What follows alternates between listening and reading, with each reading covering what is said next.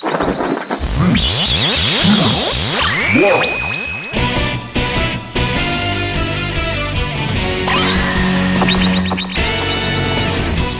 撮放送流星。シルバー。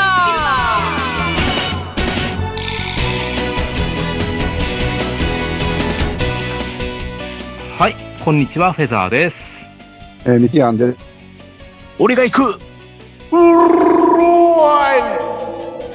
藤持です。はい、よろしくお願いします。よろしくお願いします。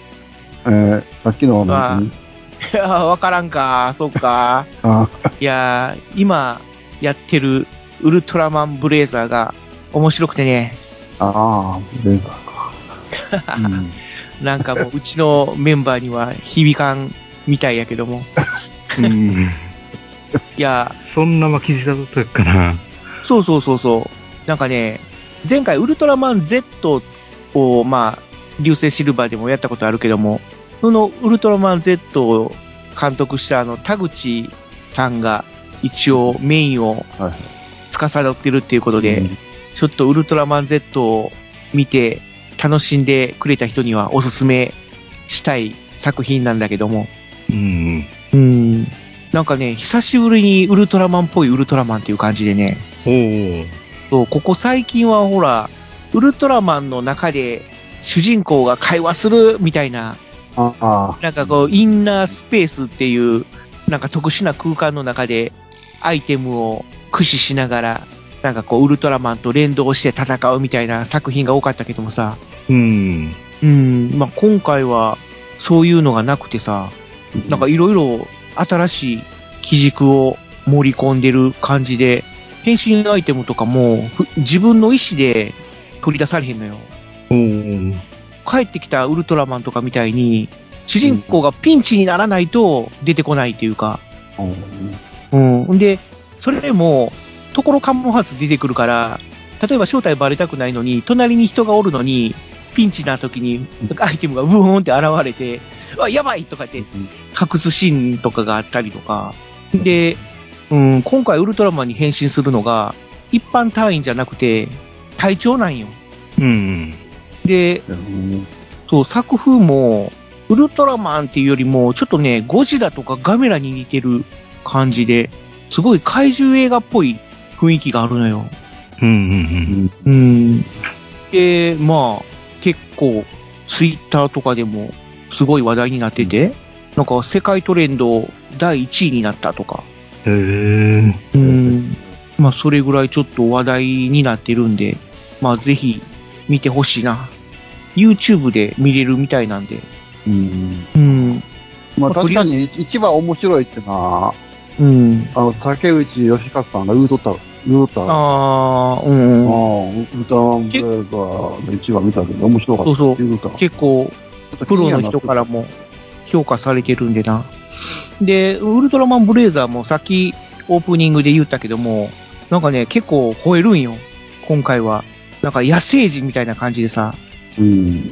うん。で、結構ゴツゴツしてて、トゲもあって、背中なんかさ、背びれあったりするからさ、あ、これウルトラマン界の仮面ライダーアマゾンちゃうかっていうぐらい。うーん、なるほど。うん。うん。ねねうん敵に向かって威嚇するんよ。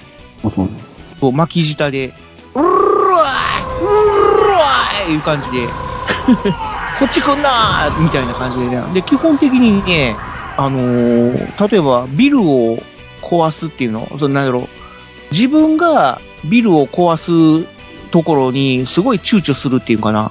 あ、やばい、ビルが壊れるみたいな形でガーってこう踏ん張ったりとか、まあ結局怪獣に押し倒されて、バーンって壊され、壊したりはするんやけども、なんかそういうね、周りに気を使いながら戦ってるなっていうシーンがあったりとか、うん。うん、で、戦い方もなんか、野生味溢れる感じで、今回、ああいう光線技がメインじゃなくて、うん。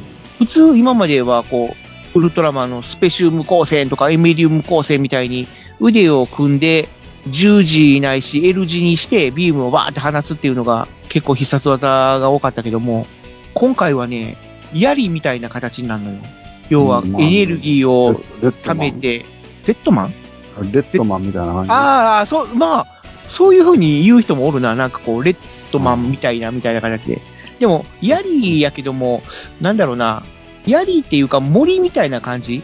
なんかうん結構長いやつを投擲するっていうの。うん。だから、ぶっ刺すっていうよりも、投げるみたいな感じ。動物を槍で仕留めるみたいな感じの、そういう戦い方をするんでね。必殺裏殺しみたいなやり方やな。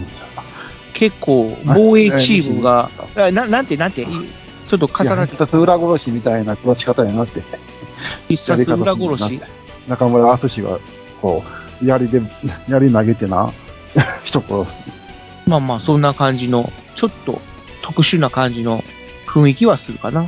で、防衛チームとかも結構ミリタリーしてるから、うん。ウルトラ兄弟が出てくるの？まあ、ウルトラ兄弟はどうやろうな。多分、今回は出ないんじゃないかなっていう雰囲気はある。うん、だって、今までのウルトラマンって結構他のウルトラマンの力を借りてっていうのが多かったやんか。まあ、お借りします。ずっと。うん。だから今回それがないから、うん。まあ、なかったのは、トリガーとかデッカーもなかったんやけども、またそういうのとはちょっと違う雰囲気かなっていう。まあまあ、とりあえず、まあそんなまあ、ウルトラマンブレザーの話はまあともかく。ウルトラマンブレーザーの話を面白そうやなっていうのは分かっうん、た。面白いちょ。っとよかったら皆さんもぜひ見てみてください。はい。はい。じゃあ今回は、はい、えーと、今回は、えー、特撮の乗り物について話していこうと思います。ブレザーちゃうんかい。はい。ブレイザーはまあ、全部放送終わったところでまた改めてやりましょうか。はいはい。まあ、特撮、それぞれヒーローが移動手段としていろいろと載ってると思うんですけれど、うん。まあ、それについて思いついたものを各自いくつか挙げてみようという今回のテーマですね。まあ、いわゆるスーパーマシンと言われるそうですね。乗り物。いっぱいあるからな、うん。まあ、それだけでもね、いっぱいあって。だから一応、今回は、ロボとか、あと、その、自立？うん。うん、自分の意思で、こう、動くメカとかは、ちょっと省きましょうっていうい流れだよね。そうですね。まあ、あくまでもヒーローとか、劇中の主人公とかが、えー移動手段うんと。か、まあ、戦う、うー武器？武器っていうか、なんだろう、攻撃するメカ、乗り物みたいな感じで使われている、まあ、ものに絞って、うん。まあ特集していこうということで。ですね。はい。はい。じゃあ、まず私から行こうと思うんですけれど、はい、はい。はいはい。そうですね。じゃあ、先ほどちょっと話出たウルトラマンブレーザうん。ーのスカードの標準装備、これえ？がハイエースなんですよね。ああ、その話を持ってきてくれるんや。よかった。うん嬉しかった。そうなんだよね本当にドノーマルのハイエース持ってこられて、これで何すんのかって思ったら、ああ。あってあの、メカニックの坂東康信隊員が、うんもうガチガチに改造してくれて、あ、フェザーさん見てるんや。あ、そうなんや。全く話題に、話題に乗ってこんかったから、見てへんのかなと思った。あ、そうなんだよね。見た目は、本当に、ただの真っ白な、ね、その辺走ってるハイエースなんよね。ハイエースなんですよね。おー。で、なんでって思ったけど、ちゃんと劇中で隊長も、隊長っていうかね、主人公の昼間玄斗さんも、なんだろうな、この低予算感っていうぐらい、もう低予算っていうどころじゃなくて、みたいな。え？そのまんまやん、みたいなまんまなんですよね。感じで出てくるんだけど、っていう感じでね。うん。うんでも、劇中で、主に見た目というよりも車内映されるんだけども、めっちゃすごいよね。装備がもうごちゃごちゃしてて、とにかく狭そうなんですよね。うーん。だから、本当にハイエースの中を改造したらあんな感じになるんやろなっていう。うん。うーん。だから、本当今、現在この収録時点で最新回の第4話、第4話を収録している時点で、あ、ごめん、放送している時点で今これを収録してるんだけども、車内で、まあ、ゲント隊長が頭をゴンでぶつけるシーンがあるんよね。うん。で、いたって、あ、ど、どうし、どうなさったんですか？いや、なんでもないみたいなシーンあるけど、あれアドリブなんやってね。ああ、そうなんですよ。まあ、でも、あれ乗ればそうなりますよね。まあほんとね、あんな狭かったら頭それはぶつけるよなっていう。うん。うん。で、しかもヘルメット被ってない状態やからさ、痛かったよなとかって思いながら。まあ、でも、本当にいろんなコンピューターとか、そういうのを詰め込んで、ハイテクメカにはなってるよね、車内は。そうなんですよね。だから、エンジンもバッテリーも足回りも全部取っ替えてはいると思うんですけれど、うんうんうんうん。でも見た目はハイエースなんですよね。まあ、そうよね。ちゃんと、普通に、ナンバープレートもついてるしね。うん。あ、玉ナンバーなんや、とかって思いながら。だから、ウルトラ警備隊的なポジションのメインの車なんで、もうちょっとかっこいいのが来るのかと思ったんですけど、うん。ああいうのが来るっていうのは意外でしたね。なんだろうね、とことんリアル思考なんかな。うーん、なのかもしれないですね。いやー、俺、ブレーザー見ててさ、白いハイエース欲しくなったの思 あれ見るとちょっとかっこよく思うんですよね。う。おー、なんだろう、全然 味気のない車体やけどもな。うん。うん。あ、そうなんや。まさか一発目でフェザーさんがそれを出してきてくれるとは。あ多分ね、アースガロンに予算全部持ってかれたんじゃないですかね。まあまあ、そうだろうね。だから、ロボを含めるとなると、まあ、アソガラも出てくるとは思うけども、うん。まあ、今回はロボは含めないということで。うん。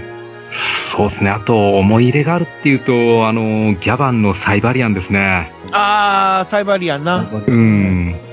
あの、サイドカーがあるのに一人乗りなんですよね。あで、あれ、ギャバンが立って乗るっていうのがすごい驚いて、まあね、あ、確かに。あん、あんな乗り方できんのかって思って驚いたんですよね。だから一応、またがって乗るときは、バイク側に乗って、で、立って移動するときは、サイドカー側に乗るみたいなそうなんですよ感ね。じかな。うん。あなんか未来感があった。うん。立ち乗り用のためのサイドカーなんですよね。うん。だから、座席がないんよね。うん。何やろな。なんであんな風なデザインにしたのかっこいいや、やっぱり、うん、かっこいいっていうのもあるんじゃない？うん。で、また、うん。流、流線形でかっこいいよね。そうなんですよね。うん。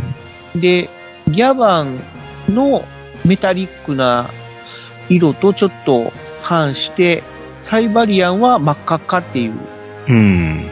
うん、感じで、そのコントラストもまあまあ良かったかなっていう。だからこれがサイバリアンが本当にギャバンと一緒で銀色やったら多分同化してしまうかなっていうイメージはあるよね。うもう、いごっちゃごちゃになって、どこにギャバンが乗ってるのか分からへんぐらいの。うん。でもサイバリアンが真っ赤っかやから、こうギャバンがガッて乗った時に、そのコントラストが入るっていう。うん。確かにですね。あの、クラウザーのドマーニっていうバイクがあるんですけど、ちょうどサイバリアンみたいな形してるんですよね。えー、クラウザーっていうの会社会社です。ほうほうほう。ちょうどサイドカーと一体型のバイクなんですけれど、あんな形なんですよ。クラウザえクラウザーの何やったっけ？えドマーニです。ドマーニ？ね。ドマーニ。昔ドマーニっていう車はあったけどもな。ホンダが出してたけど。あ、ああ、はいはいはいはいはいはい。あ、でも一応あれだね、サイドカーとバイク側が逆やね。そうなんですよ。うん。だからこれはやっぱり外車だから、えーっと、右を走るのか、外国は。そうですね。うん、右を走るから、バイク側が左にあるっていう、うん。うん、感じだけども、サイバリアンは日本仕様というか、そうですね。バイク側がひ、えー右にあって、サイドカー側が左にあるっていう。うん。うん、でも、かっこええね、このクラウザーのドマーニっていうバイク。うん、かっこいいんですよ。うん、まあ、高そうやけど。はいですよ。だろうな、うんでも、なんだろう、一体型っていうの。バイク側とサイド側側が一体型。だから、分離はしないというか、もうボディ、ねボディが完全に繋がってるバイクだね。うん。うん。あ、もう、シャシーから一体になってるんだ。へえ。まあまあ、とりあえずそれ、そんな感じで私2つ挙げてみましたんで、はい。じゃあそろそろ時間的にあの、ミキヤンさんの方に渡します。うん。じゃあ次はミキヤン。俺がちっちゃい時に持ってたバリドリーン。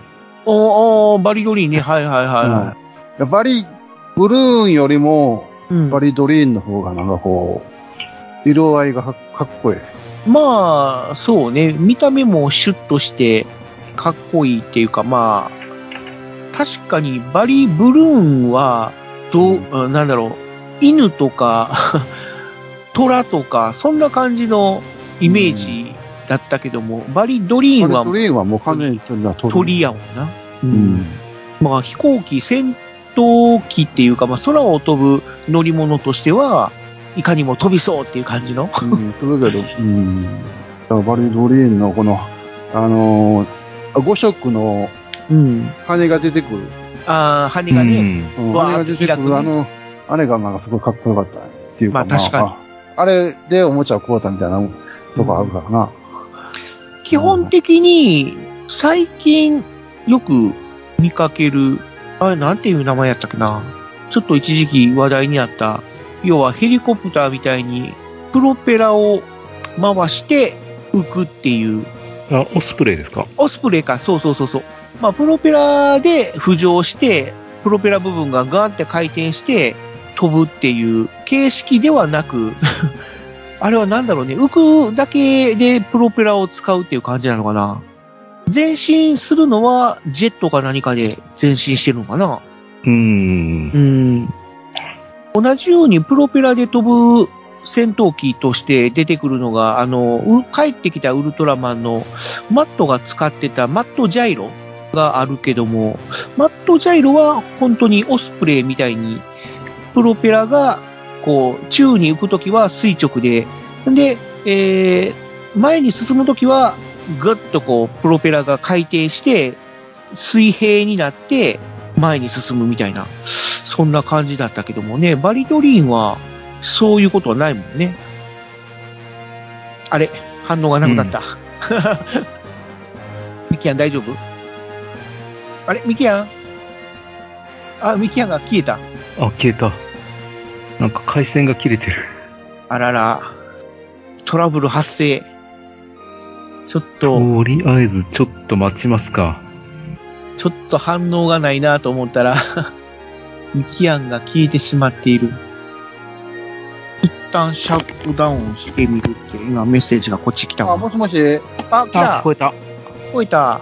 何やったんやろ何やったん？だからん、いや、俺、だから一回シャットダウンしようかなと思ったけど、く、よかった。何やったんやまあまあ、とりあえずじゃあ繋がったということで、うん、よかった。何やったんやろ何、何が起きたんや。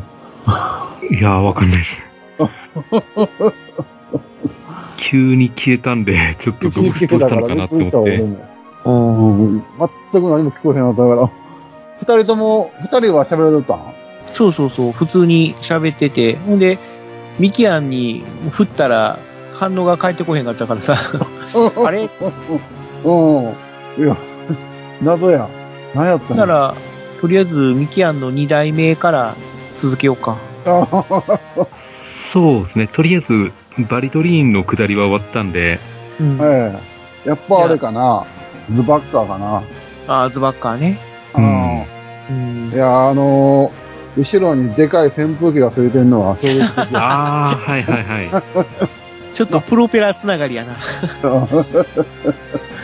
いやあのプロペラはやっぱりあれかな、こう加速するときに使うためかな。あ、それは飛ぶのもあるしさ。ああ、そうか、一応翼がニヤって出てきて飛ぶもんな。ああ、そうやね。うん。いや、あれ、宮内さんが一人、宮内さんが、早川健が一人で作ったんやからな、あれ。うんあああ、ああ、まあもし現代にリメイクするとしたら、こうもっとこう、あのうんプロペラがグワーって高速回転して、ギャーンっていう加速の CG とかで多分。本当。にブワーって、急発進して、わーって飛んでいく描写が描かれるんやろうけども、すごいなんかこう、なんだろう、ズバッカーが走る風力を利用して回転してるような感じやったもんな。まあ、そうじゃ。ま あ、まあまあまあ。バロムワンの、何やったっけ？マッハロットもあんな感じやったと思うねんけど、あー。なんか後ろに扇風機、巨大な扇風機ついてた。でもあんな付き方してたら、なんか扇風機のところだけバキって割れてビューンって飛んでいきそうやけどな。いやうん。まあ、なんかこう、あれでな、飛んでいきそうやけど。うんなんか本当に乗っけてるだけみたいな。いや、だからあれを、実物大っていうか、ほんまにああいうのを作っ、どっか出してくれへんかな。つぶつ大。実物大というか、なんかそういう、ぐわーっと加速する装置をつけてる車っていうのは、誰かが作ってそうやけどもな。うん。うん。いや、ぜひアメリカのどっかの、うん、車いや、会社ま。あ、車会社はどうかな。個人でなんか作ってる人はいるかもしれないけども。個人で作ってる人おるんかな、あの、扇風機。うん。いや、とにかくあの扇風機が衝撃的やったのがずかった。うん。うんっていうか、昭和のスーパーマシンってさ、うん。なんていうのか、こう、ベース車両がもう本当にわからなくなるぐらい改造してる車が多かったよね。うん。そうですね。バッカーは何、何の車、どの車を改造してんのかもうわからん。まあ、多分調べたら出てくるとは思うけど、うん。ベースの車が、うん。調べてみるか？スーパーカーの、ベース車両で出てくるかな。日産エルグランド？エルグランドってワンボックスちゃうん？あ、違うわ。これはあれか、ググ分の結果であって、えー、ズバッカーのベース車両は、お、マッハロッドと同じ日産の、おダットサンフェアリディ。マロマッハロッドと一緒なんや。あだから後ろに先輩の扇風機つけてんのか。いや、それは関係ないと思うけど。関係ないでも一緒のベースなんやと。うん、形状は全然違うもんな。うん、もう、マッハロッドとルバッカーは全然違うけどな。うん。うん。車でも一緒の車なんや。そうそう、ベース車両は初代フェアレディ。フェアレディ Z か。うん、Z じゃない。Z じゃない。うんだから、ダットサンフェアレディっていうまだ Z がつかない時のフェアレディ。ちょっと古いやつか。そうそうそう。だけども、ヘッドライトの形状も全然違うし、違う。本当に、似てる部分っていうのは、まあ、オープンカーっていうところぐらいやもんな。うん。いやー、いやもうタイヤも違うし、オープンカーっていうところ以外の共通点がない。まあ、一緒の一緒の全然、まあめっちゃ改造したってことだよな。めっちゃ改造してるってこめっちゃ改と。造してるんや。うん。だからこの当時の、あれが違う、ななんだろう、意気込みが、うん、ここのうん。当時はほんまに何やろ、こう、スーパーマシーンに、っていうかあの、車？うん車の改造に命をかけてたところがあるやろ？特撮。まあまあ、うーん。あの、ラビットパンダとかもさ、めっちゃなんだ、そうそうそう。かっこええのか悪いのか、んけど。うんウルトラマン太郎のね、ザットが使ってたラビットパンダっていう、まあメカがあるんだけども、あれのベース車両になったのが軽自動車、軽トラックやからね。軽トラック。おー軽トラみたいな。びっくりしたもんね。あれをあそこまで改造するんだっていう。うん、めっちゃ改造してたな。下、あ、な、ちゃうわ。え、ウルフ、なんとか、ウルフ37。あ、ウリ、ウルフ37な。セブンもな、めっちゃ改造、あれもなんかフェアデリ、フェアレディみたいな感じするよな。いや、これはね、多分トヨタのクラウンだったか何かだと思う。あれ、そうなんだ。うんうん。おうとにかく太郎、太郎になって急に派手になった。車が。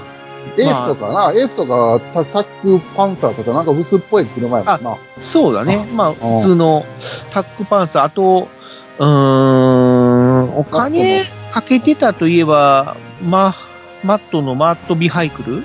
ビハイクル。うーん。あれも、ベース車両は当時そこそこ人気があった、そこそこどころか、すごい人気があった、ま、松田の？なんだっけ？で、名前が出てこねえや。なんか、うん名前は出てこへんけど、ああススーパーカーみたいな、なんかやろ？スーパーカーではなかったけども、そういう、うーん、松田のスポーツカー、松田、えーなんだかな、クうんクーペじゃねえや。な、なんとかっていう名前のね、うん、スポーツカー。でも、ほぼほぼ、ペイントを変えただけで、そこまで改造せずに使ってたけど改造してないけど、かっこよかったな。うんまあ、改造という点では、俺、俺自分のターンでしあのもう話しようと思ってたけど、藤本のターンでもそのまま藤本のターンでもいいで。うん行こうか。まあ、俺のターンで話すると、このウルトラセブンうん。ポインター。のウルトラ警備隊が使ってたポインタはいはいはい。ー。うん。もうこれは、もう本当に今でも人気がある車両。あるよね。うん、そうあれ普通ですね。に車、車道走ってるだろ、あれ。そうそうそう。まあ、車道、通通ったんだろうな、あれ。うーん、は、わざわざそういう車検を通す感じで改造した、うんまあ個人でね、そういううんポインター作ってみたみたいな感じで、まあ相当お金があって、ね、もう娯楽にお金をつぎ込める人なんだろうと思うけど、ポインターはあれ、外車一応外車。うん。うん。だから左ハンドルだし。うん、あだけど、もうベース車両はわからなくなるぐらい改造してるよね。うん。だから、ウルトラシリーズに出てくるスーパーメカの中で、ここまで改造してるのは、ポインターとウルフ37ぐらい。違うかな。うん。うん。まあでも、ウルトラマンブレーザーの話してたけど、普通のハイエースなの？あもうまブレーザーはちょっと特殊というか、リアリティを追求するあまり、もう見た目は完全に普通の乗用車っていう感じにして、ただ中はめちゃめちゃ手加えてるよっていう。うん。外回りじゃなくて、内回りにお金をかけましたっていう。令令和っぽいね。だから、イメージかな？多分それが令和っぽいね。だから昭和のあの時代、40年代のあの高高度成長時代のあの派手な、派手な、まあまあ、確かに、うん、めちゃめちゃ派手かな。で、一応、まあ、平成とか令和でも、まあそこそこ手を加えたかっこいい車両とかもあるのはあるんだけども、うーん、なんかこう、印象に残るっていうのがあんまりないかなっていうだ。って、まあ、平成の仮面ライダーシリーズとか、令和の仮面ライダーシリーズのバイクとかも、うん。さ、うん、出てんのか出てないのかわ、わ、わからへんし。なんだろう、これはなんか地味な感じがしてる。まあ、やっぱり俺たちおっさんの 意見であって、やっぱり平成世代、令和世代、れ令和世代はおらんか。平成世代の人の話を聞くと、また違う意見は出てくるんかもしれないけども、うーん、まあ、手加えてるメカもそれあるとは思うけど、ただ、あ、これはすごかったっていうのがあんまりないかな。なんだろうね。うん。あんまり印象に残らないっていう。うん一緒にうん残る。で、俺が、まあ、ポインターとうん。同じくらい、まあ、今でも印象に残ってる憧れのスーパーマシンとしては、やっぱり人造人間機械ラーのサイドマシン。うん。うん。ああ、これは、な、うん。なあ、この独特のあれ、車体が形る状、フォルム。ような気がすんねんけど、そう。めっちゃ車体が低くて、うん。普通の乗り方ができないという。うん。うーん。あれ、な、膝な、膝、かっこいい人、かっこそうそうそうそう。だから、ふ 普通のバイクで、うん。この足のひらっていうのつま先とかかかととかを乗せるグリップの部分に膝を乗せないとダメっていう。うん。そこに膝を乗せて、じゃあ足の裏はどこに置くかっていうと、後ろに回すんよね。うん。うん。だから、どういうの膝立ちして乗らないといけないバイクっていうの。うん。うん。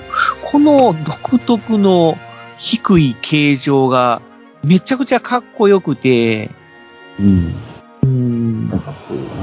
で、変身前の二郎の時は普通のサイドカーなんだよね。そう、あれは、あの、ちなみにあれは01の、変01のえダブルマシンにの、後に改造される改造される。うん。だけど、当時は変身前の二郎の時は、そのバイクに乗ってて、変身すると、サイドマシンに変わるっていう。そうやねんな。うん。だから、二郎が乗ってる時は、サイドカーが左側にあるのに、機械台に変身すると、サイドカーの部分が右に来るよね。うん。このサイドマシンのベースになったバイクっていうのが、まあ、やっぱり外車やからっていうことで、うん。うん、サイドカーの部分が右に来るっていう形状にはなってるんだけども、あれはもともとなん、あー、名前は、なんだろうな、出てくるかな。サイドマシン。この辺事前に調べておかないというのが、流星シルバーっぽいね。あの、あのバイク裏話は売られてるってことやろ？うん。ベースが。うんあ、一応、日本のメーカーなんや。なんだ？うん、川崎。あ、あ、そうか、川崎か。あ、違う、ごめん。これは、レプリカだ。レプリカだから違うわ。レプリカは、この川崎のマッハ3500っていうマシンを改造したサイドカーで実際のうんレース場を走ったっていう記事だから、これは違う。うー機械ダーのベース車両は、あ、いや、違うわ。うん。やっぱりそうだ、川崎マッハ 3500GT。うん。へえ。あ、ベース車両は東京モーターショーに参考出品されたバイクだから、実際には走ってないのか。実際に市販されたバイクじゃなくて、うん。東京モーターショーのためにうん。参考出品されたバイクということ。だから、ワンオフバイクってことなのか。うん。いわゆる試作バイクってやつ？うん。実際に販売はされてないけども、こんなバイク作れますよ、川崎はっていう、要はイメージアップうん。のために、まあ作られたバイクを、いや、東映が譲ってくださいってことでうん。買い取って、でそれをサイドマシンに改造したってことか。いやー、ということは、まあ、再現不可能ってことか。現代では。うん、そうですね。おー。へえ。まあ確かに当時はヒーローが乗るマシンといえば川崎やったもんな。あ、そう、あ、そっか。まあ。仮面ライダーから、川崎、あ、仮面ライダーも川崎か。昭和当時は川崎じゃなかったかな。鈴木じゃない？で、後半になって鈴木になるのかなう。ん。で、最近はホンダうん、ホンダが多いですね。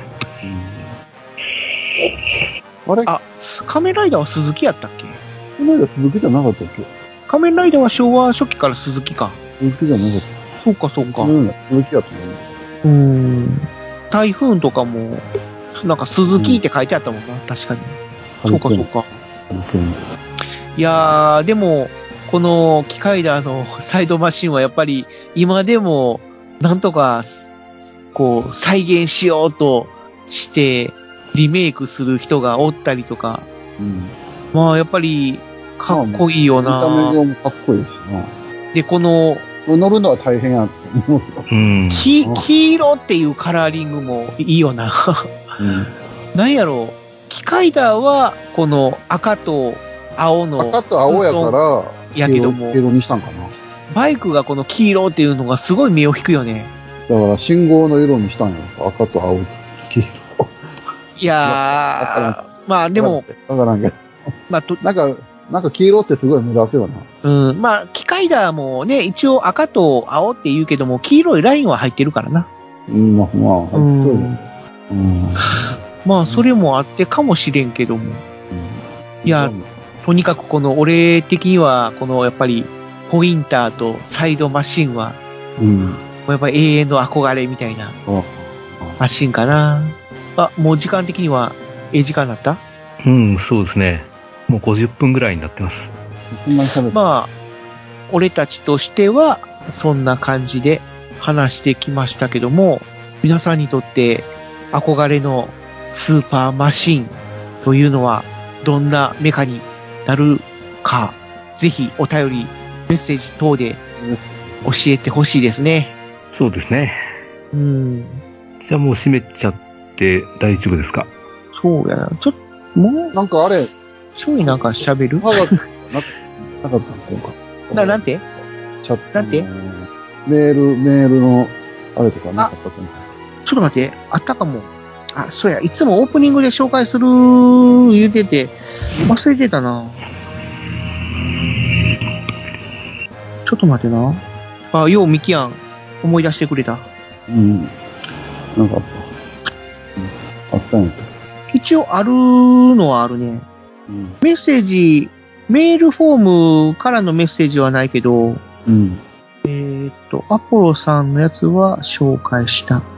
えーララーンさんの流星人間像も紹介した。うーん。仮面ライダー響きって全くノーチェックだったけどは、これは読んでないな。前回のやつやしな。あ、そうですね。じゃあこっから紹介しよっか。じゃあちょっと最後にエンディングでハッシュタグコメントを紹介しますね。はい。はい、いつもね、オープニングで紹介してたんだけども、ちょっと今回飛ばしてしまいました。ということで、ちょっとエンディングでの紹介になってしまいますけども、えまず、ララーンさん、はいいつもありがとうございますありが。とうございます。ありがとうございます。流星シルバー17号。はい仮面ライダー響きって全くノーチェックだったけ、おはい全くノーチェックだったのだけど、おっちゃんたちをあんなに熱く語らせるとは驚きだわ。新しいウルトラマンと合わせて見てみようかなといただきました。ありがとうございます。あありがとうございます。まあ、新しいウルトラマンといえばブレイザーで、まあ、それはちょっとオープニングでちょっと話したんで、えー、竜、えー、響きね。うん。まあね。まあ、響きは面白かったからね、確かう。に。うんん。二人がいがあった。あるよね。うん。まあ、響きだと今でも全然普通に見れるので、うん。はい。ぜひ、どこかで見てください。どこかで見てください。アマゾンプライムとかも多分ある、入あると思うし、マイヒーローとかに入ってると思うし、まあ DVD とかもね、レンタルされてるので、よかったら見てください。はい。で、えー他にもラランさんからいただいておりまして、あはい、はい、どうもありがとうございます。新仮面ライダー見た。はい、はい。かっこいいじゃないか、一文字。あありがとうございます。あ、ありがとうございます。はいありがとうございます。おー、一文字隼人。隼まあ、新仮面ライダーでもね、登場して、ちょっと本郷武史よりも背が高くてシュッとしてるけれども、なんだろう、ちょっと軽い感じがするだから、あ、原作の方かな。まあ、原作より、より、そこはちょっと原うん作より、ただこの原作よりといっても原作の捉え方っていうのが人それぞれやっぱり違うから、うん。うーん、ちょっと、うん、軽すぎるというか、なんだろうな、ある意味、悪い言い方すると、チンピラっぽいイメージにも捉えられがちな感じだったけども、まあ、最終的に、まあ正義に目覚めてみたいな感じの最後もう主人公みたいなもん。やもん。な、そこぐらいだ。ただちょっと、ええって思ったのが、その、緑川瑠璃子にマフラーを巻かれるシーンはいはいはい。泣く、ちょっと泣く、思い出して泣く、そうそうそう。涙ぐしてたな。そこが、ちょっとなんかすごい俺的にはメソメソしてるみたいに見えたんだよね。だだからいろいろとも、なんかこう、過去のうショッカーに入る時の、襲われたりする時のことを思い出して。うんうんうん。ただその時の泣き方が、本当にこう子供が、うえーんって泣いてるような。あれはもう安野演出やな。うん、まあ、そうなのかなわからんけども。あ安野演出ちゃうな。ちうん。ょっとかっこよく泣きあそこはもうちょっと普通に、なんかこう、普通に泣き、やりたかったんやと思うで。そう、そうな、もう、も、もっと、もっとウェーンって泣いてくださいみたいな演出やったの。演出したんやと思うで。え えー、そうかなてか、自分でやるか？うん、自分でそう、なんかこんな風な方が面白いかなって思ってやったのかいやー、わからんけど、なんかこう子供が上ママーって泣いてな。るようなあ確。かになんかこう、ぐずってるような感じの泣き方やったけど。うーん。うん。ちょっとそこは、えって思ったけど。でもその後までもちょっとかっこよく。まあまあまあまあまうんまあでもまあ、新仮面ライダー、アマゾンで見、プライムで見たのかな。あ。あ、うんそうね、もう見れるようになって、早いね。早いですね。うーん。1ヶ月ぐらいかかっ金はもうすぐにネットで見れるようになって、まあ、それだけ。だから、だから映画館に足を運ぶ人が、少なくなったってことなのかな。まあ俺らみまあ。たいな人は見に行くんやろ、見に行くけど、うん一般人が、うん、まあすぐ見れるからっていうんで、もう映画館に足運べへんなるのが嫌やなと思う。怖いなと思う。うん。で、もう一つ、ラランさんからいただいてまして、はいはいはい。えー、すごいタイムリーな話題。ウルトラマンブレーザーって長官がやけに男前やなぁと、よう見たら加藤正也やった。うん。加藤正也ってあのー知ってる？なんか知ってるで、知ってるで。あれ出とったもん。朝ドラに出とった。何かな、朝ドラに出とっうん。ちょっと、なんだろう、悪役顔っていうのかな。た。え、その人が変身すんの？違う違う違う違う、長官長官。隊長官っていうより、参謀長っていうああ。名目やったけども。もね。あー、まあまあ、そんな感じかな。うん。要は隊長よりもまあ上。上司っていう、うん、ことで、今回の、だから、ブレイザーの主役は、まあ、隊長ということで、いわゆる中間管理職的な立ち位置にいるから、まあもちろん、隊員の面倒も見ないといけないけども、まあ長官の命令にも逆らえないという、うんその微妙な立ち位置。レオの時の室星団的な。あー、立ち位置的にはそんな感じかな。うん、ただ、諸星団はあんまり 長官にどうのこうの言われるイメージはなかったけどもな。ああ、あんまりこう上からは言われるへん。うん、なイメージはなかったけども。うん。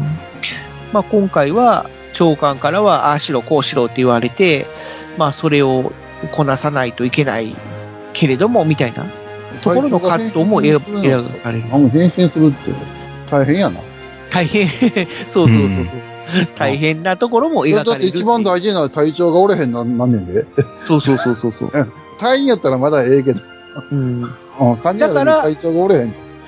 だから、まあオープニングでも言ったけども、俺が行くってうんいうのがキーワードになってるのよ。まあ、俺が行く、まあ、戦闘機って俺が行くみたいな感じでそうそうそうそうそう。いざっていう時に、ここぞっていう時に、俺が行くって言って、飛び出していくみたいな。一番、でも、それ、隊員からしたら、いやいやいやって感じやで。まあまあ、そうそうそうそう。だから、うん。そういうのも描かれてるのよ。うんだけど、そこを、もう、いいから行けみたいな形で、まあ、隊員を違う任務に就かせて、まあ、自分は飛び出していくみたいな。うん、そうですね。うんただ、何回もそれやってると、気づかれそうやなーっていう、うんところはちょっとあるけどもな。うん。うん。まあ、まだ4話やし、まあままだまだね、あるんで、まあ2クールあるんで、い。ろんなことが描かれていくのかなって、まあ楽しみにはしてるんだけども。まあ、ラランさんありがとうございましたあり。がとうございました。ありがとうございました。まあこんな感じでね、まあツイッター、まあ今は X っていうの？え、これ今、ツイッターじゃないの ?X っていうの？そうそうそうそう。今はもう X になって、まあまだどこかでツイッターっていうのは使われてはいるけれども、え、お、お、かまあ俺がやってんのもこれもう X になってるってことうーんとね、まだアプリだの。ところはツイッターになってると思うけども、これあの、例えば、パソコンでツイッターにアクセスすると、多分 X になってると思うよ。うん。うん。まあまあまあまあ、こんな感じで、SNS 上からでも投稿していただいても結構ですので、皆さん、ぜひ、ど、どしどし、赤、下が回れへん。送ってください。はい。お願いします。じゃあ、フェザーさん。あはい。じゃあ、そろそろ 締めていきましょうか。はい。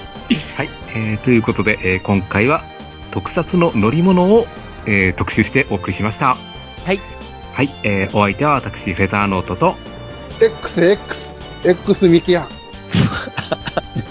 はい、藤もっちでした。はい。ありがとうございました。ありがとうございました。あ最後に、ドドンパ X! 何やそれ。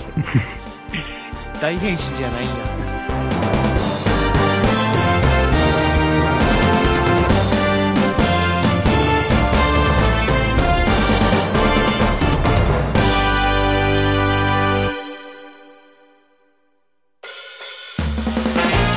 放送流星シルバーでは地球人の皆様からのメールを募集していますツイッターからは「ハッシュタグ流星シルバー」流星は漢字シルバーはカタカナまたは、シーサーブログのメールフォームから、どしどしお送りください。番組の感想や話してほしいテーマ、取り上げてほしい作品など、思いついたことがありましたら、何でも送ってみてください。よろしくゆき